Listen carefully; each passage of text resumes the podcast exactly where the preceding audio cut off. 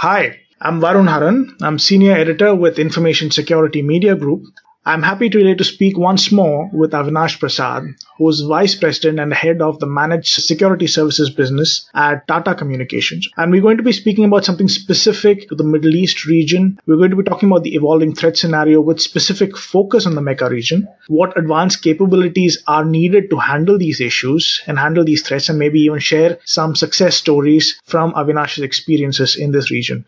Hi, Avinash. Thanks for joining us.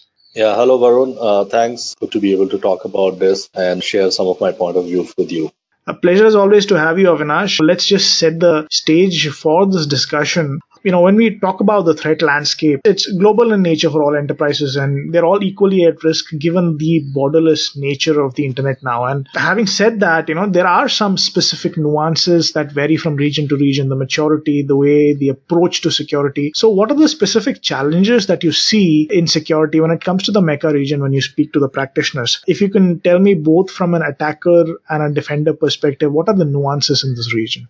I would say that is a very relevant question in today's environment. And I'll pick on the first point first, which is the fact that threat landscape is evolving globally. That is absolutely correct. And, uh, you know, the escalation in the different kind of activity, attack activity, you know, that we are seeing, as well as, you know, the subsequent successful breaches that we are seeing. So the scale up is, uh, is, is global in nature. But, you know, uh, especially given our own history and our own overall presence in the MECA region, we have been watching this market closely as we have been serving it as a service provider, as a cloud provider, and of course as a MSSP now. I do see certain specific issues and interesting nuances that I would like to bring out. And clearly the view does relate to one is, you know, which in your words you put it as an attacker and a defender perspective, which is what I would say is the, the internal view of threats, how organizations and enterprises in the Middle East region are seeing their own uh, threat and risk profile change. And when this was the attacker view in terms of what the external forces that are waging war in the cyberspace are looking at and how some of that external behavior is changing. So from both those two perspectives, you know, I would like to examine it. Now, uh, overall, you know, every region has its own nuances. So there are some clear geopolitical considerations also that come into play when one looks at the Middle East region, and that does have an impact in terms of some of the attack activity that we see. And that is, uh, we have seen that, you know, for example, as a, as a major uh, service provider there, you know, uh, as we are protecting our customers against, let's say, volumetric attacks or also called called the DDoS attacks, right? There tends to be a spike which could be associated with certain events or certain type of perceived activity which is there. So there is some visibility that customers today are building around which could be those time windows when there could be more vulnerable to attack and related to some of those factors, underlying factors that I talked about in terms of geopolitical reasons, and therefore how that needs to be protected. So we also did recently some work for one of our clients in Central Asia where due to a major event that they were organizing, you know, the protection was needed and we did see some attack activity uh, coming through. So in terms of the external perspective, I think that's that's one clear driver. This also ties to the way nation states are kind of building up for cyber warfare, and I'll talk about that a little bit more as we go along. So that's one clear aspect that I see here that one needs to be sensitive to, and a service provider needs to be aware of it and needs to be grounded to be able to help the customers in the region there. The second part of it is, of course, the defender or the internal perspective. I think the way both across the larger Asia region, but of course in the Middle East region, the way the, the ICT infrastructure is scaling, right? Right? And the way we've seen examples of brand new universities coming up, smart city based work going on, and other kinds of infrastructure scale up, which means that, you know, the, the build up of information and communication systems and all that is very rapid. And that obviously opens up then the whole question around, you know, how is this getting secured? What are the security designs for this? What is the cybersecurity model? And it's very important, therefore, for the defenders, so to speak, to be able to have a perspective on that. That how does that change the risk profile of the organization because of these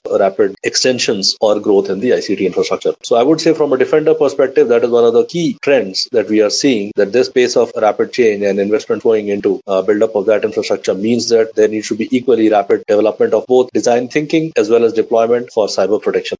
You know, Avinash, let's get a little specific on what some of these risks can be, how the threat landscape itself has evolved. I mean, you very rightly said there's this rapid pace at which digitization is happening, the adoption of all these technologies is happening, but not necessarily the adoption of security and security practices and maturity. So, how has this threat landscape evolved in the past year, let's say, and where do you see it heading? Yeah, good question, Varun. You know, so uh, what I would say is let's look at the time window of the recent past, which would be one year or the last two years as well, is the fact that the major events that we can all recall is the targeted malware attacks, which actually happened in the year 2012 and when some, you know, very large and recognized names were the victims of those attacks. And I'm talking about the Shamoon malware, right? And which had major crippling and debilitating effects on the business part of it. What is very interesting to note is that some of that is resurfacing. So Shamoon, by the way, it has resurfaced and this malware is now again active in 2016. We saw a fair bit of activity around that. So what that means is that, you know, purpose built malware and very targeted kind of attacks is something that we are clearly seeing here. Okay. Both in terms of the way it starts with,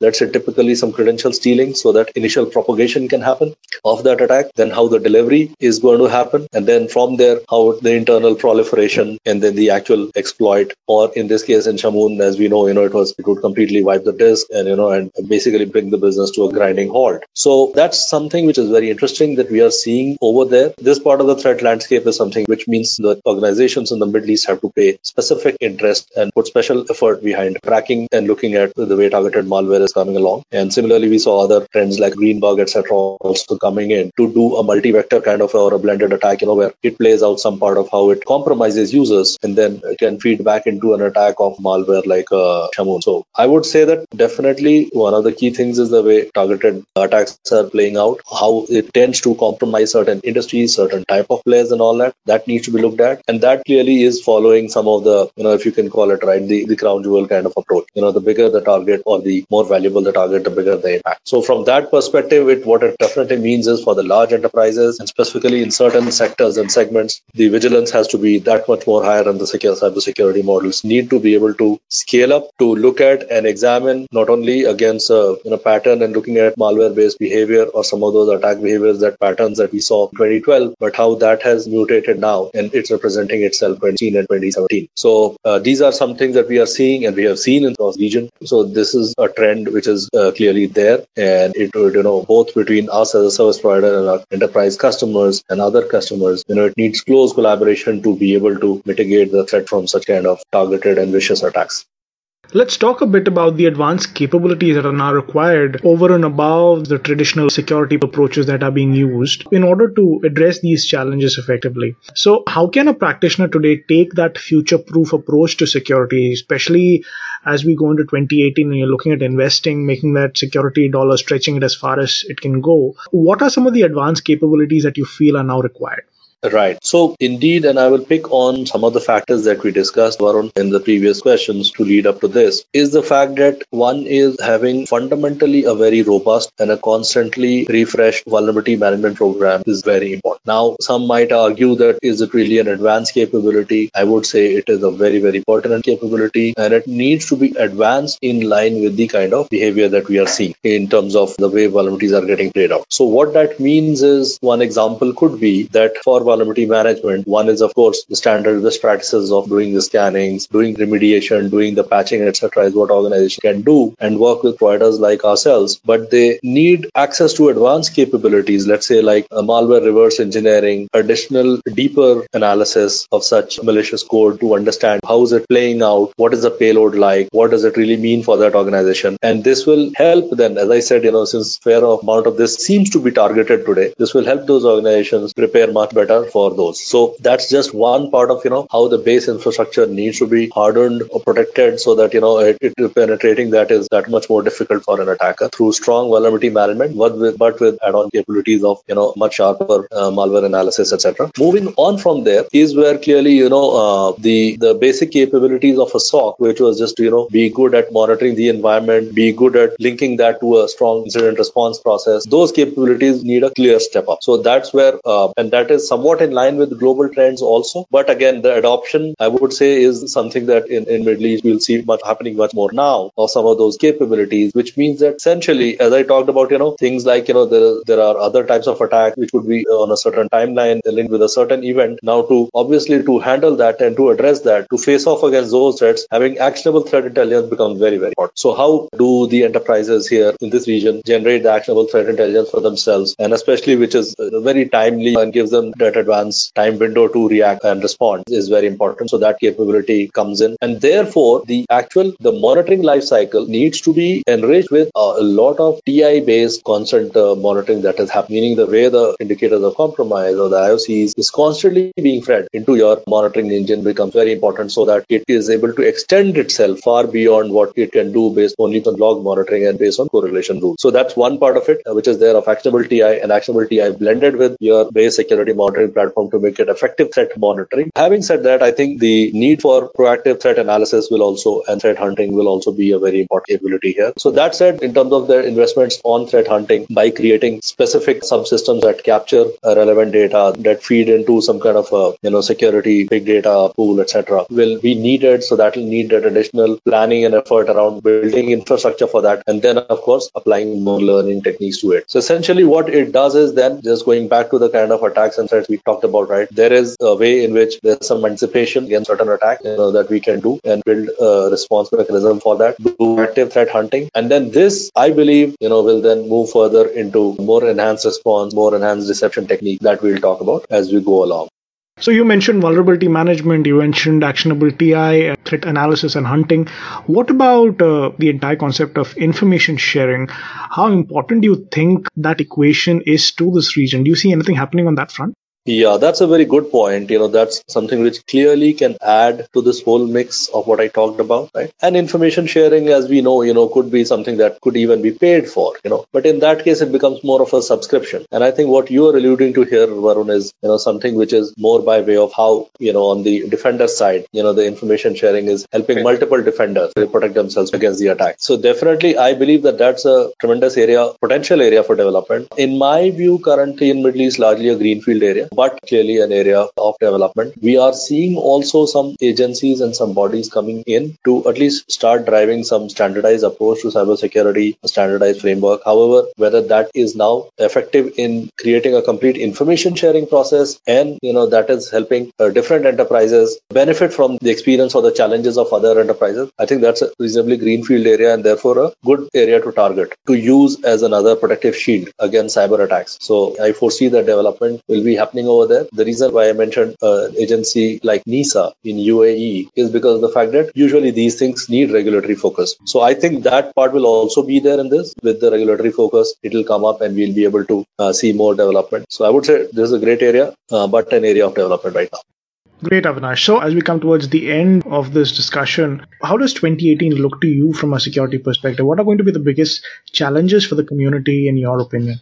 Yeah, yeah, yeah. Now that's uh, both an interesting question, but not a surprise coming from a journalist like you. You know, so let me do some crystal ball gazing for you. But firstly, yes, uh, 2018 again looks to be a very exciting year, full of hyperactivity from a cybersecurity perspective. Looking again more towards the Middle Eastern horizon and that market, I would feel that the way the approaches will get more standardized in that space and how regulators will come in to ensure that the general level of cybersecurity preparedness and readiness across enterprise is, is, is really going to improve. Recently, when I met with some recent clients, their appreciation of or their grasp of what NESA was trying to tell them, which is the regulator and UAE, was clearly there. So we could see that the security leaders over there are paying attention to that and they want to use that as the basis to be able to uh, create a step up. So I see that the approaches will get more standardized. Uh, the push from, from best practices as well as a regulatory perspective will also help in that. So that's number one. The inputs that go into it will be drawn from, of course, a global standard standards. It could be even your, we've had the ISO standards getting updated, you know, in line with the cybersecurity changes. NIST standards have been updated. Even the payment card industry, the PCI DSS standard is getting updated as we see newer attacks being played out. So those then feed into how the advisories will come out in this market for different enterprises to adopt and they will take support from the central regulatory agencies for that. The other part of it is I think the we talked about information sharing, etc. So, you know, that is something that we believe that the kind kind of threat analysis that will happen. And then based on that, the way emergency response will get supported within the market and within different organizations will also clearly improve. So I think that that's something that I'm looking forward to in terms of a trend for the cybersecurity, uh, the thing. I think the, in terms of looking at some of the key challenges, which was the other question that you asked about, is that, see, I think there could be, again, this is my take on it, that there, there's a reasonably good chance there'll be an uptake on cyber warfare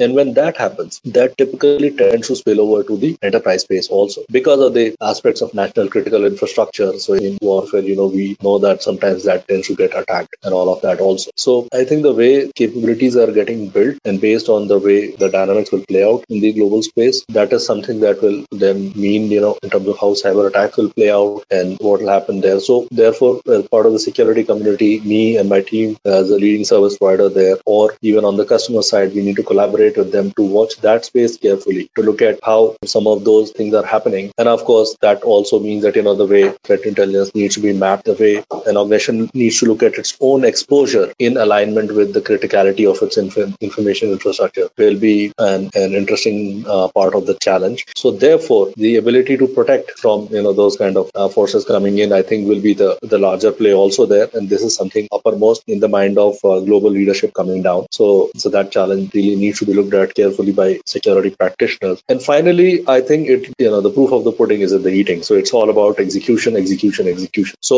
execution is where again, you know, all organizations need to look at internal capabilities in conjunction with external capabilities to see how they want to execute on that. So how, you know, operationally the entire security model, even if there's a good security design, how it gets executed and operated will be a key challenge that needs to be surmounted. And in that is where I believe the way both, you know, SOC uh, infrastructure will get built up and, you know, cloud security services will get utilized. I think that is also clearly going to see a growth because that's the only way in which execution can be scaled up at the speed that it needs to move. Otherwise, you know, standard enterprise processes will slow it down and there's no way to be able to make that progress. So those are some of the key things that come to my mind, uh, you know, Varun, as you asked me to do some crystal ball glazing. And, uh, you know, uh, I see the 2018 will be a very exciting year.